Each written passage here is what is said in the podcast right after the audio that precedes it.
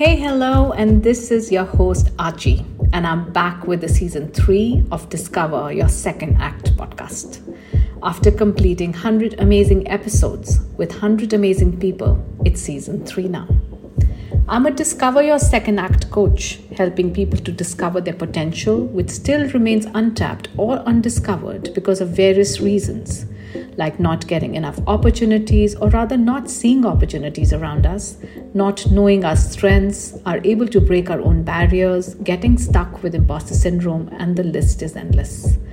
The medium of podcast I use as this platform has inspired and touched many lives, not because there are stories of success, but here are stories and experiences of people who failed, who learned, and who got up. They shared their resilience, their vulnerabilities, their hope of new learnings and new possibilities.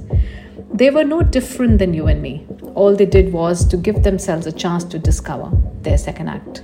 So are you ready to get inspired by this new season with many more stories that will touch you in many ways? All you need to do is just open to receiving.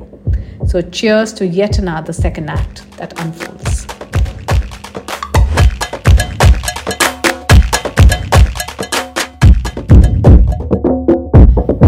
Social entrepreneur is not easy, but sometimes all you need is just to listen to your heart and get all out, because you are that person who has chosen to impact other people's lives.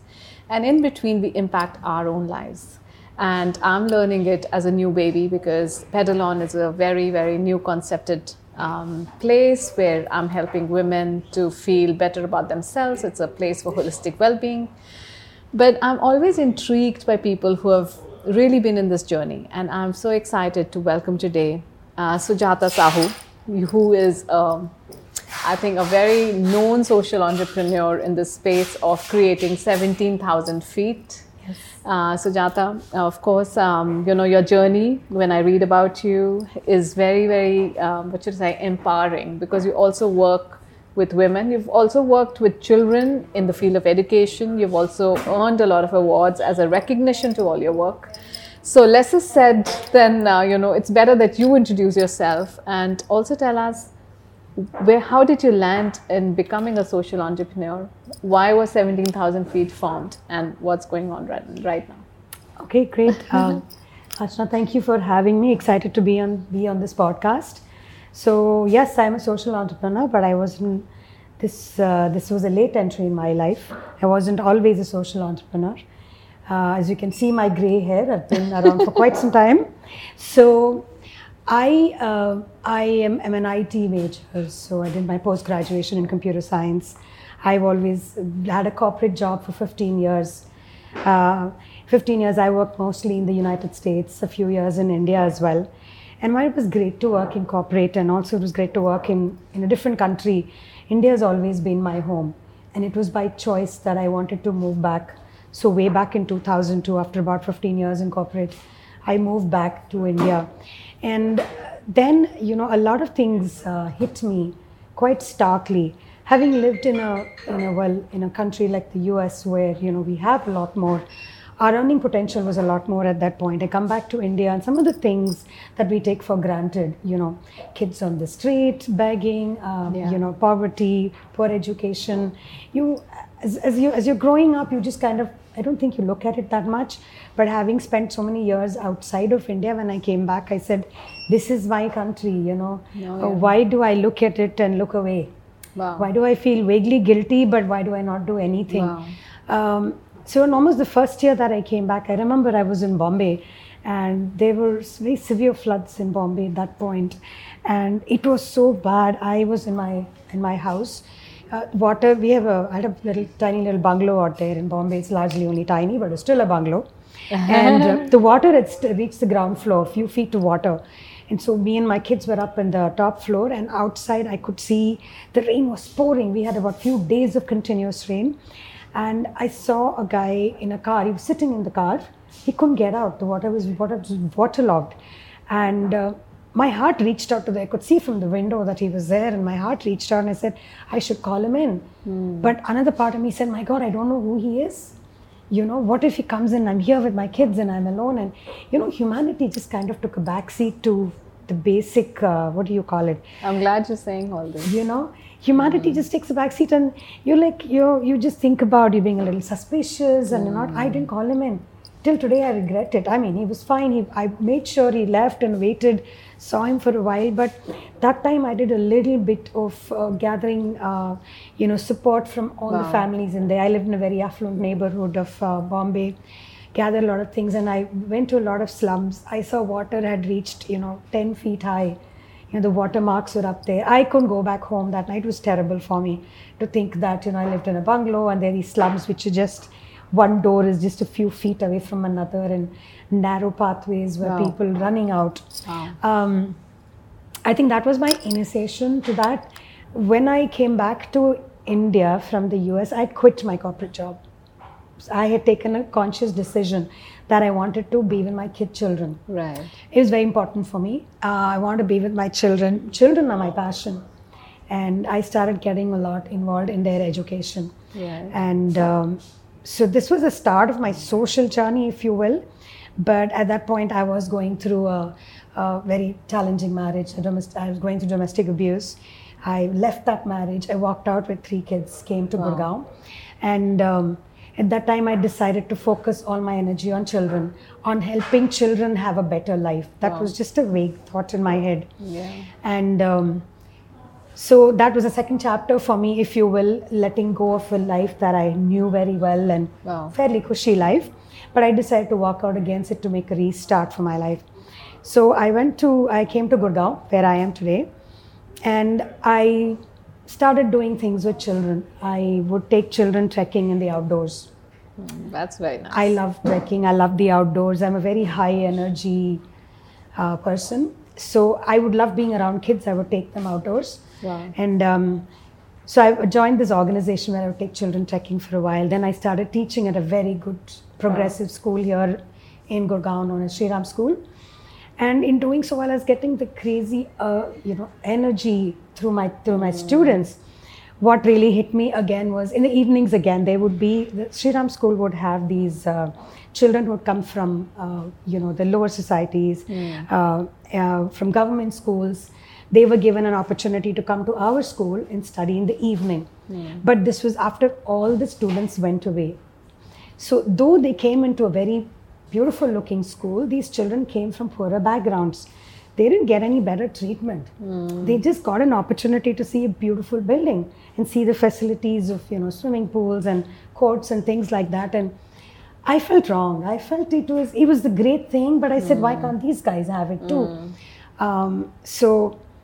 At that point in time, my life changed because I got remarried at that point and I went on a solo trek to Ladakh.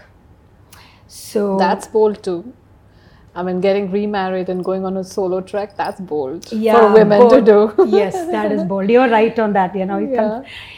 We'll come to this question. I'm very, very excited to ask you this. How did you do that? But yes, let me tell you one thing about me. I don't think I've ever taken a straight path. Okay, I've always explored. I've always taken my own decisions, lived with my consequences, good or bad. And I just feel life is a journey. So that's how I've been going. Wow. So let's talk about the solo remarried. Yes, that's another story. But let's come back to that. So solo trek. I've been trekking before, but solo was like really new for me. And my husband at that time, told me that. Ladakh is this place. So Ladakh wasn't very as well known as it is today. So 2010 this was, and he said, you have to explore Ladakh, and Ladakh is this great place. And honestly, I was tired of hearing the word Ladakh so much, and I said, I must go see it. Wow. And I wasn't prepared. He told me, you go, and then he left for a business trip, but I was so fired up. I said, what is this solo trek, and what is Ladakh? And if he can do it, why can't I? Right. He's been on many solo trips before. So I just made up my mind, took out a map and went on to Google, got some information. I said, let's do this. I went with nothing apart from sheer enthusiasm and very little information. I'll advise you not to go this way. Okay, but that's basically what I went on. But that's many years ago. Now I don't think people go that blindly, like, and so, no, that so bravely. That is true. You'd be surprised though, but yes, 2010. So I went in there, and it was, those days there were not many people. It was very lonely, and you're supposed to acclimatize on day one, right? Because it's a high altitude. Yes. And I was trying to acclimatize, but I got bored out of my mind. Like I told you, very high energy. I'm like, I gotta do something. But so the person who was helping me with the trek, I was there alone. He said, you need to wait a day. Just hold on, hold your horses. But I said, okay, I'm bored, but wait, tomorrow let me do a chota sa trek, really small one. He said, okay, just go for a small climb on a little mountain behind the main market. So I said, fine. Next day I went to him and said, this is a small mountain and no big deal. My God, Archana, I cannot tell you how bloody difficult that was. And really? Yeah. So Ladakh is at 11,300 feet. Wow. Leh, the main town of Leh. I'm coming from Delhi, which is just a few hundred feet. And I had basically climbed from 800 feet to 11,300 in one day. And second day, I was climbing. Not advisable. I could not climb that tiny little mountain. And I felt like such a fool. I took it like a challenge. And I said, how is it that it is so difficult for me to do this? And I won't give up. I continued. I came down and I said, gosh, I need to get out and get fitter. So third day, I went on a much larger trek. Now this trek was a 3-day trek, and this trek is what changed my life and what made me become a social entrepreneur. So this 3-day trek, all I had with me was, there was one person with whom I was going, he was showing me the way. So I got to explain Ladakh to you a little bit. It's just mountains, there are no roads, at least where I was going. You just keep climbing mountains on mountain paths, reach one village, then another, then another. You either pitch a camp at one village or a tent and sleep there overnight, cook your own food, or you have the option of staying in a homestay. So I said, I'll just do homestay. I want to see how the local people live. And I started climbing. So day one, I was at 11,300. Day two, I tried to climb. It was terrible. Day three, I had reached 16,000. Again, highly unadvisable. Highly. Wow. And reaching 16,100 feet, it was the worst decision of my life. I could not breathe. Okay, my lungs filled with fluid. I was coughing. I was dizzy. I could barely walk 3 steps, and I would have to sit down. And the person who was there showing my way, he was like, why are you taking so long? I said, you go. I can't get lost. It's just mountain and one narrow path. I'll see you whenever I see you. So I told him, I'll reach there after a few hours. Just wait, Keep me in your sights. And it was the most difficult and challenging trek of my life. And one part of me was, Sujata, you're a trekker. You can do this. The other part is, shit, have I gotten? Sorry. Did I get into a lot of trouble? But I came into this, my first stop, while I was climbing, I saw these, only other people that I saw in like 6 hours of traveling. There are no roads anywhere. My phones don't work. I'm seeing nothing for miles around. Not animals, not birds, not trees. It's barren mountains.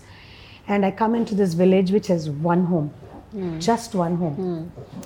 Nothing else, mind you, Archana, nothing. Just imagine a situation like that. Wow. And on the way there, I saw these 2 other people who were trekking. They were Indians, but foreign doctors, NRIs. And they could hear me coughing. They could hear the congestion or whatever it was in my throat. And they said, you're in bad shape. You need to go back. None of us knew what was wrong with me, except that I couldn't walk and I was in very bad shape. I said, look, no, I didn't come here this far to leave. I'll go slowly. But I'll see you at that one house village. I took 3 hours later and I reached that village. It was with extreme difficulty. I remember reaching that village. I couldn't even climb the 3 steps into the household. It was that tough. Wow. And it was there.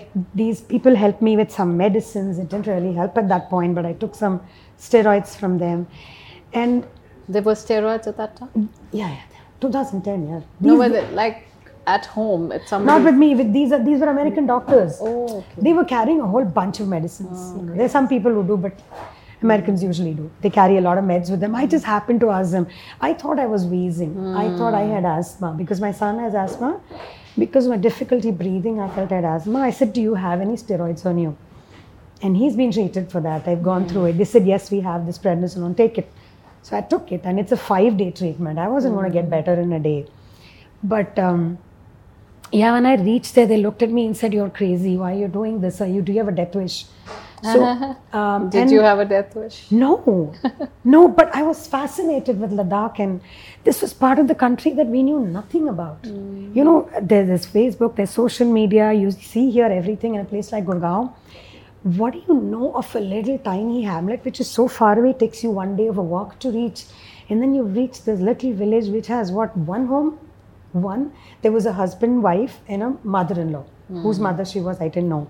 That was it. So they gave us dinner, lunch, you pay them some 300, 400, 500 rupees, and that was it. And next day we were supposed to go even higher.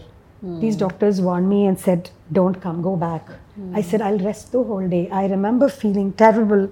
Mm. And this experience for me was so surreal. I said, how do I know so little about my own country? Mm. I have to tell you this, I'm very patriotic. I don't come, I mean, it's not like I don't... Yeah, we all are in the heart. Yeah, we are. But I come from a forces defense family. My father is super patriotic. Mm. So it's, for me, India is home, you know. So, and India is everything for me. So I remember saying, this is my country, and how do I know so little about it? I remember doing the next trek, the next day again, which is going higher, almost to 16,900, and to cross a pass and then go all the way down. And these trekkers were very concerned about me. I said, don't be, just keep me in your sights. If I fall down, raise an alarm, come back, get me. But I don't intend, I'll come very slowly. So what would have taken me, say, 4 hours, took me 8. Yeah. Because I went to double the time. But the second day is where I saw my first school. I came into this village. So that second village takes me 2 days to reach. Mind you, I didn't tell you this, even to reach that village, the first thing you need to do is cross a river on sitting on a small wooden box. Yeah. The wooden box is suspended over a cable over a raging river. Oh. And somebody pulls it from the other side. Oh, wow. Interesting. That's how my trek started. So anyway, I come to this village and I see this, and once I'm at the village and feeling a lot better, but still nowhere near where it should be, then I saw my first school. This school was a little rundown little place, and it had, I think, 4 children, and they had 2 teachers. It's a government school. Wow. It had four children, 2 teachers, of which I saw 1 teacher. And there was some work going on. It was being redone. I think Save the Children was refurnishing the school or whatever. I remember peeping in, and I have photographs on my Facebook where I saw broken blackboards, you know, broken benches, and I said, how do children study here?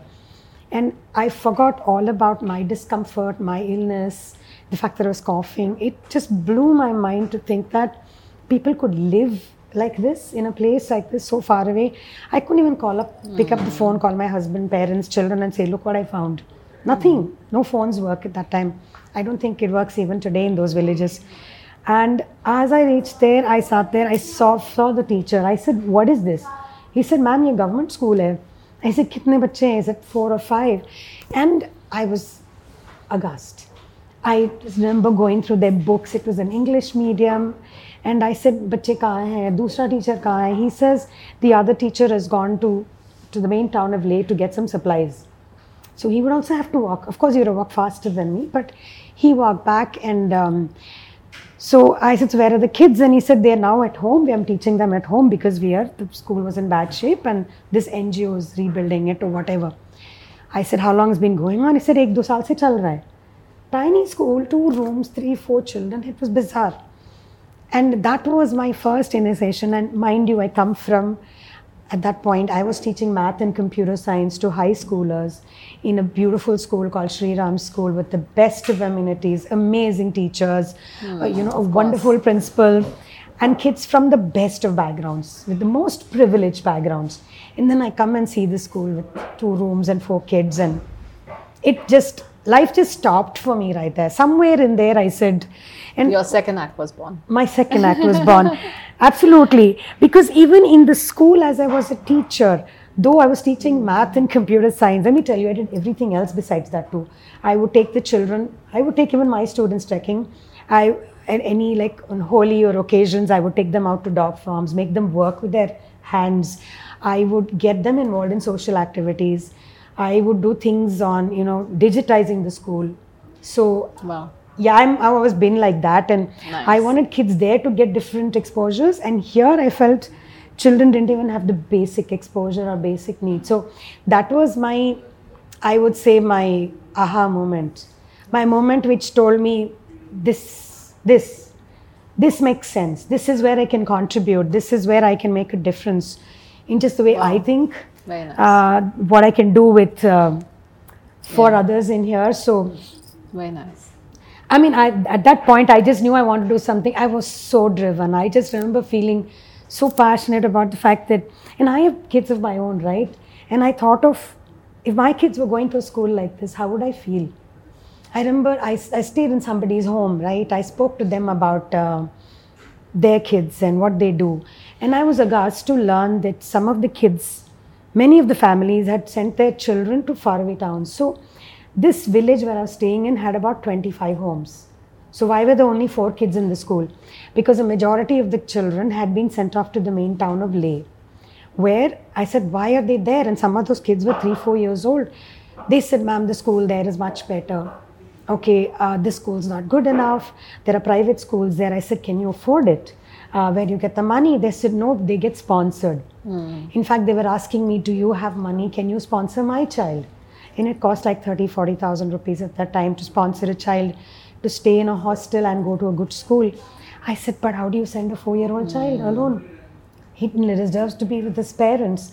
That experience for me, being a mother, loving kids, wow. loving education. So, nice. So that was my, that was my calling, I think. I mean, I had many spiritual experiences. Ladakh is a beautiful place. You must visit. I must visit. But so, after listening to your story, I'm thinking, okay, I need to go much prepared.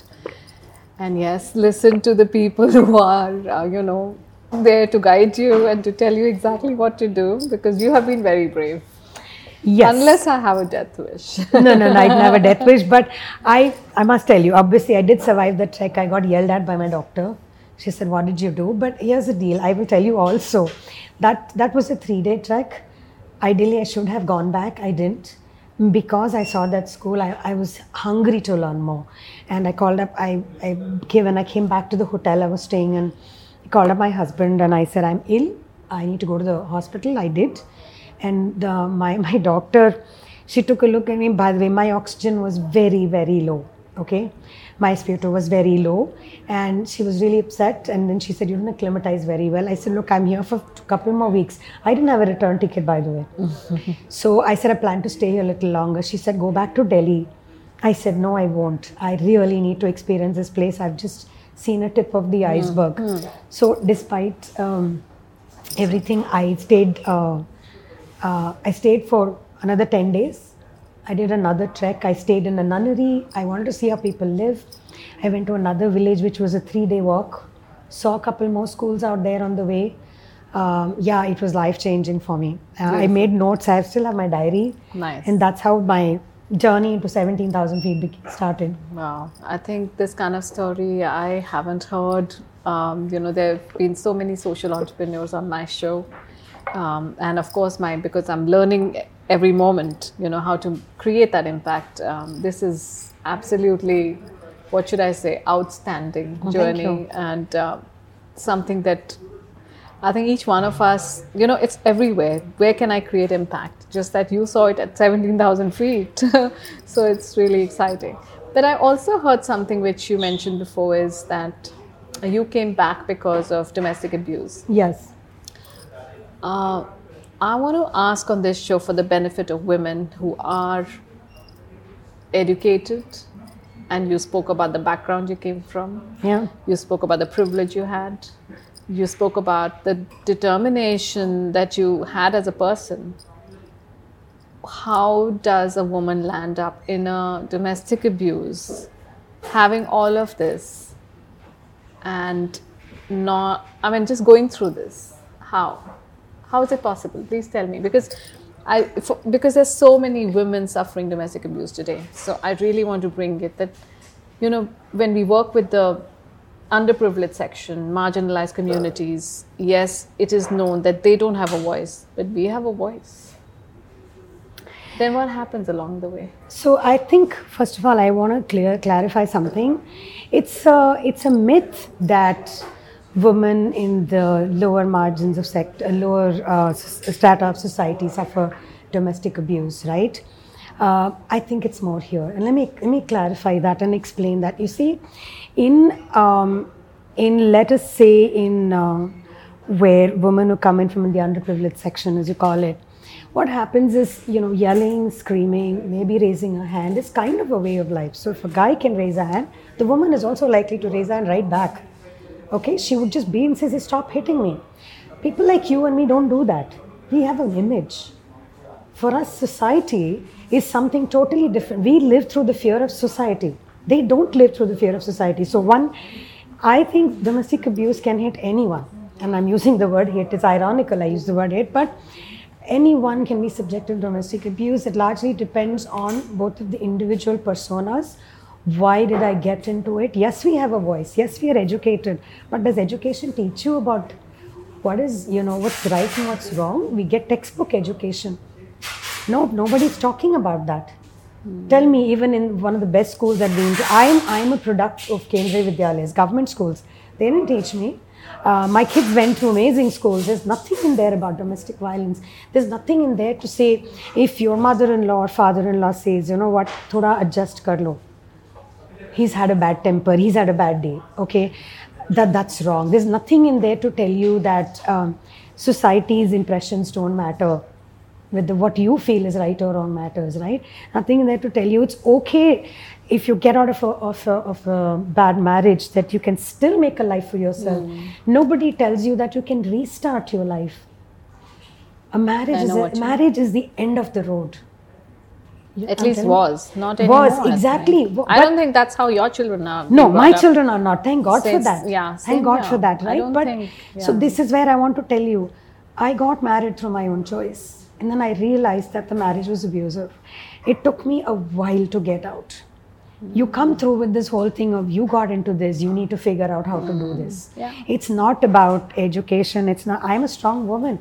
But that strong woman also gave me the strength to say, try it a little bit more. Maybe right or wrong. I'm not here to judge myself. I'm here to say this stuff can happen to anyone.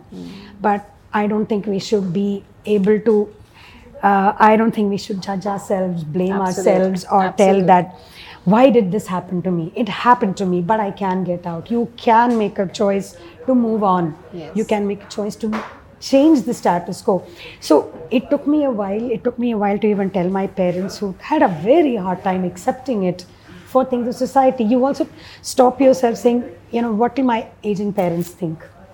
They've put you through this. They have not seen all this. And in India, marriage is all about adjusting. Chalte ro, 50 years, 40 years, it doesn't matter. So true. Do you recognize domestic abuse? Sometimes domestic abuse need not even be just physical. You don't have to raise a hand. You can be verbally, emotionally, highly abusive. Yes. Right? And by the time you know it, it's already too late, and you had a kid, and then how many women do you know who stick through this because of the sake of their children? Sure. Right? So I would like to say that I got out of it. And I would like to say I got out of it with 3 kids and very little money. I just had whatever savings I had. I mean, very little money as compared to what I was making earlier or what I would have had in my previous marriage. And I just said, I know that I don't want my kids to grow up like this. Let me take a chance. And I walked out of it. So how did you trust your second marriage? That was a tough one. How did I trust a second? I wanted the kids to have a more stable household, I would say. That is, how do you trust? Good question, Archana. How do you trust when you get married? How do you know it's the right one? How do you know it's going to treat you well? I don't know. You hope. I'm an eternal optimist. And I think that's been a failing as well as a positive thing for me, right? So, I trusted, but I will tell you my second marriage has been challenging as well. And I don't want to go into too many details, but I have stepped out of my second marriage as well. And as of now, I'm single again. And I'm again living life on my own terms. That's brave. I can only say that, yes, we can identify that and move out. I think that's a very, very, very bold step, but very required step for one's self-worth and one's self-esteem, right? Absolutely. And I think most women, I work a lot and I have a program called I Celebrate Myself, only for this reason, because I think women do not know how to celebrate. No, we don't. We don't know our small wins. We don't know our own worth. We don't create our own esteem in our own eyes. We don't believe in ourselves, and so everybody else takes it for granted as well. Absolutely. You know, so. I think women, we're so busy playing roles, mother, yes. sister, daughter, wife, mother-in-law, you know, the persona you doesn't exist, and somewhere in these roles you lost. Mm. And I think that's the biggest problem. And you're right about celebrating ourselves. Women are amazing in general. We're multifaceted and we can do multiple things at one time. We're highly, highly empathetic. We take on a lot of pain. We sacrifice a lot, but we're also highly efficient. Nobody looks at a housewife and says they're efficient. Mm. Nobody looks at a housewife and says, man, she plans so well. Yeah. Put them in a corporate job and see how well they do. Yes. So, yes, I've been into troubled marriages for sure. But I'm happy to say I've not lost faith in myself. Very nice. And I'm definitely not going to judge myself for this. So if I ask you, Sujata, today, so what are the three things that you've learned from your own life? What other people can hear today and learn from it? What is that? Three things. Oh God, just...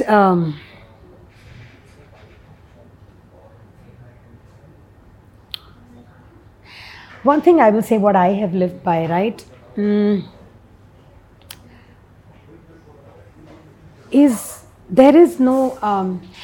me has always been a journey. Treat life as a journey, okay? You've not arrived anywhere, neither did you come in from anywhere, right? You were put on this earth and you really don't know what your purpose is and what really makes you take, my first 15 years, I was super excited about being in a corporate job, and by the end of it was like, what impact am I making? I want to do something more meaningful, right? So there is a second act and a third act and a final act. Yes. You know, so you have many more acts to come. So for me, I live in the present. I look at things as an ever continuous journey of learning. So if you look at it that way, it gives me a lot of positivity. It gives me a lot of hope. So that's the one thing I would say. And other thing. For women, I would like to say this, just believe in yourself. And I'm saying this considering that, I've gone through self-doubt myself, not to say that I haven't. You know, the times when you all do. I want to say that women tend to doubt themselves a lot more. We don't know how to be assertive. We don't know how to speak our mind. Yes. We've been taught over generations. It's in our DNA to take a step back. And look at the amazing number of women out there in corporate who are leaders in the social sector, in the corporate sector, everywhere. And every housewife who's out there, millions of them are still suffering through everything. I'm saying there is a voice. Even if it comes to you 10 years later, it's still a voice. Mm, exercise that voice. Absolutely. And you're not just a mother, sister, wife, mother-in-law, daughter. You're you first. And that's what the rest of the world thinks like, so why can't you? Anything you want to talk about financials, because you had a 15 years of corporate life. I'm sure that you were earning well. But when you came back with very little money and three children. And I also feel, coming from the same kind of trajectory, 26 years in corporate life, I never thought money was important to invest on things that I thought were important, or it was important at all. That to keep some money for, women don't think about it. So do you have something to tell? I'm not the right person to talk, but I can tell you something. So here's the deal, right? So I can speak from one perspective, from moving from a corporate to a social sector. There definitely money takes a hit, right? So what I was earning as a corporate sector in the US, I was earning decent money. I came back, left my job, and then obviously I left and moved. And in the social sector, you make very little money. So I'll talk about that first. Or rather, I'll talk about two ways. One is, in general, yes, you need to take charge of your money. Don't have to be intimidated by, I don't understand finances. I don't understand how to do wealth management or I also don't. I'm not very great at it. I have my brother to help me with this and my dad. And yeah, use your parents and your brother's help for it. But be aware of your money. Keep some aside for yourself. Basic savings. Okay, touch it on a rainy day, even if it's a simple savings. You should very clearly have access to your money and you should keep some for yourself. There is no such thing as a what's mine is yours and what's yours is mine. Please have yours. He'll have his too. And if you're a non-working woman, demand some of yours because you're taking care of the house. So it's not about massive financial planning. I'm not the right person. I'm not at all qualified. But I think if women at least take the first step towards owning and that bit of money for themselves and having a basic savings account, a fixed deposit, one small investment, that's fine too. The second thing I'll say, it'll come to you is when you want to start a new business, go to a new job, maybe walk out like I did. It'll help you. Obviously, I had less money when I walked out, but I've been fortunate. I mean, definitely my lifestyle and my kids' lifestyle has taken a cut, but I look at that too as a journey, right? My inherent positivity helped me weather that. Now I'll come to the second part of it, money in moving from a corporate sector to a social sector. There I will say one thing, it was, people want to get into the social sector, people want to give back, especially youngsters today, right? Yes. And I know that parents today look at their children and go, my God, you need to be thinking about money a lot.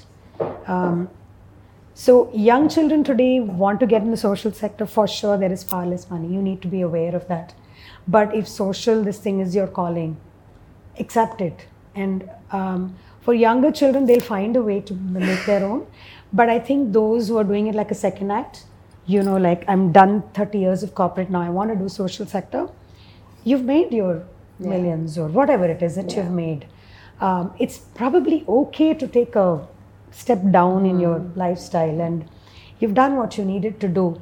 So if you want to volunteer or you want to work in a social sector, you'll get enough to get by.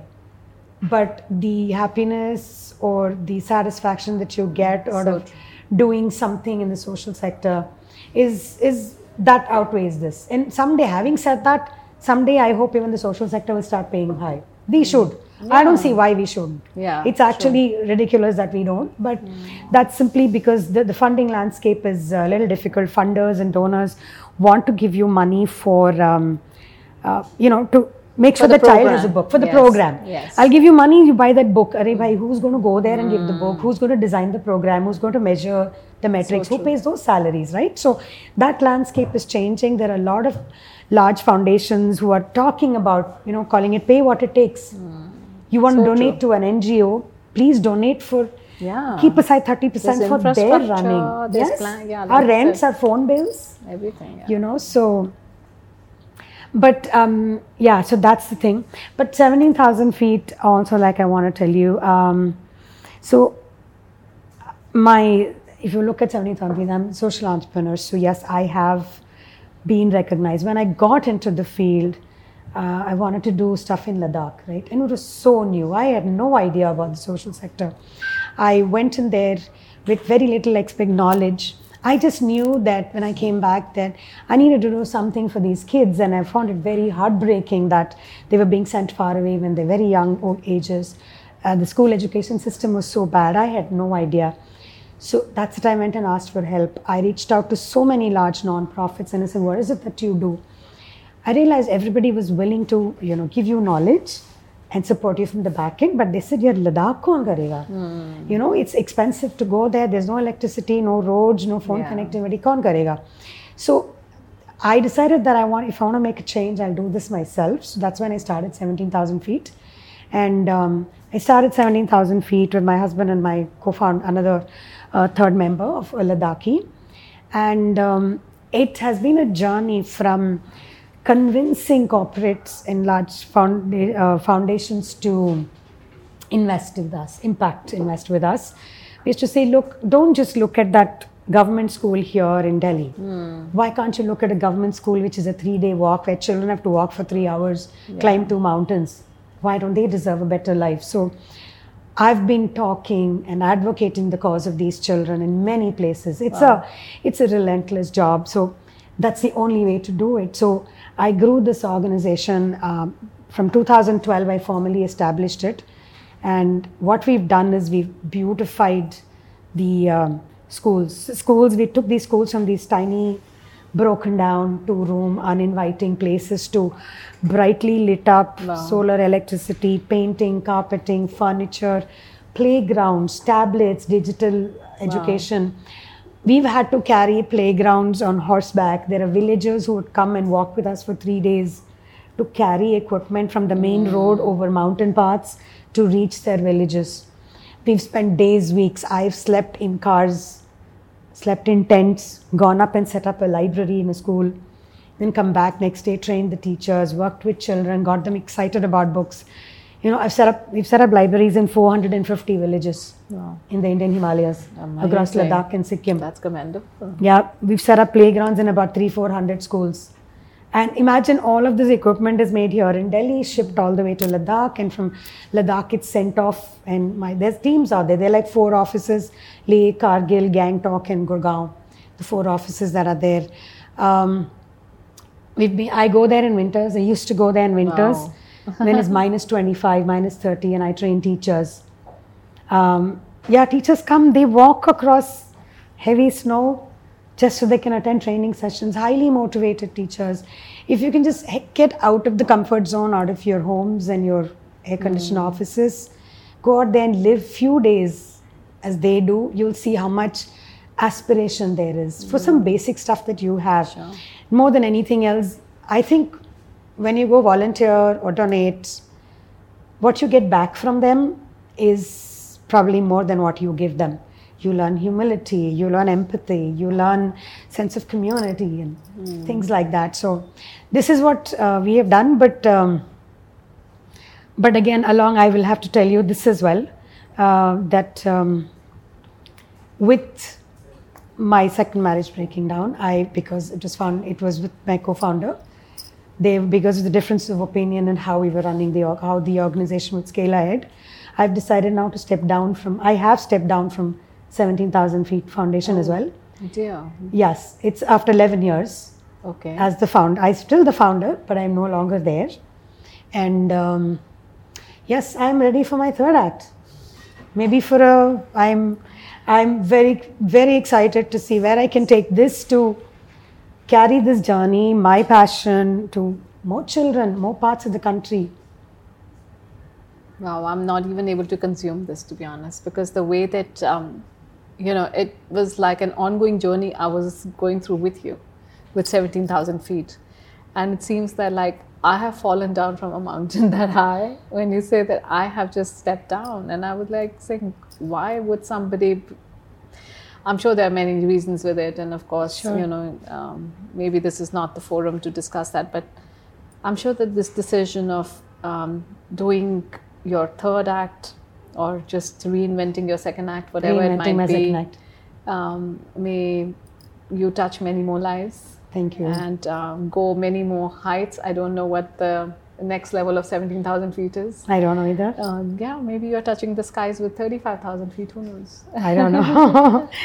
But yes, it was a difficult decision for sure. But overall, in the interest of saving the organization and not causing conflict. So that was a decision that was taken. I don't know what the future holds. And you've called me here at a time I was just transitioned out. So... yeah, maybe the next podcast will be the one with... absolutely. And I'll be waiting for it, because the second act podcast is all about people wanting to discover something they've never done before. Maybe taking the first step. Maybe just, just breaking all the barriers that we have within ourselves, and women especially, like I said, something that we always feel, no, I don't have it in me, but we have it in us. And whenever we discover it, it's great, right? So... I think the one thing also you asked me, another thing I want to say is that you're right. We're kind of afraid of the unknown. Mm. Actually, that's the one thing. The first, everything out there is unknown, and I think all of us love to stay in our comfort zones. It's easier, correct? It's a tough world out there for sure, but it's only difficult when you step out there. It's like a child when the child goes from school to college. Do you know how frightening it is? You've lost that whole thing, and college to the first job, it is super frightening. Talk to your kids today, it's like that. So, but when we become adults, why are we so scared? Why are we so scared? When we are children, our parents will hold our hand and say, kindergarten, say, beta, you've gone into school, and so on and so forth. But once we become adults, we are so much scared of changing our journey, moving into a new profession, giving up their corporate jobs because, my God, I don't know how much money I need for my children. And you kind of, subdue your own natural urges to try something new. So it's not all that hard. It may be difficult the first few weeks, months. Give yourself the time, it's natural, but you'll get into it. Human beings are very, very resilient, I believe. Yes, and we can see it from your story. Thank you. So, Sujata, we will do a wrap now. And I want to ask you one last question, that if there's something that you still want to tell the audience who's hearing us today or seeing us today, what is your message to them? I think I've sweat quite a bit already, actually. But, I like what you're doing with the Second Act. Second act could be just reinventing yourself, and I think we need to do that for more reasons than one. It's just that there's so much to learn when you reinvent yourself. You look at a fresh perspective. You don't have to change jobs to stop, get or walk out of a marriage to have a second act. Yes. You can be in the same job and reinvent yourself, and that gives you so much of a better perspective. It's so enriching for you as a person. So I'd say embrace it, you'll never be bored. So thank you very much, and thank you, and learning from you, by the way. Thank you.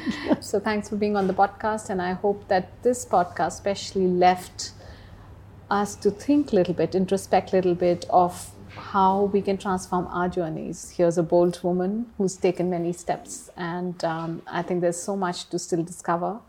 But until next time, like Sujata said, waiting for her yet another second act to discuss with us. Thank you. Thank you, Archana.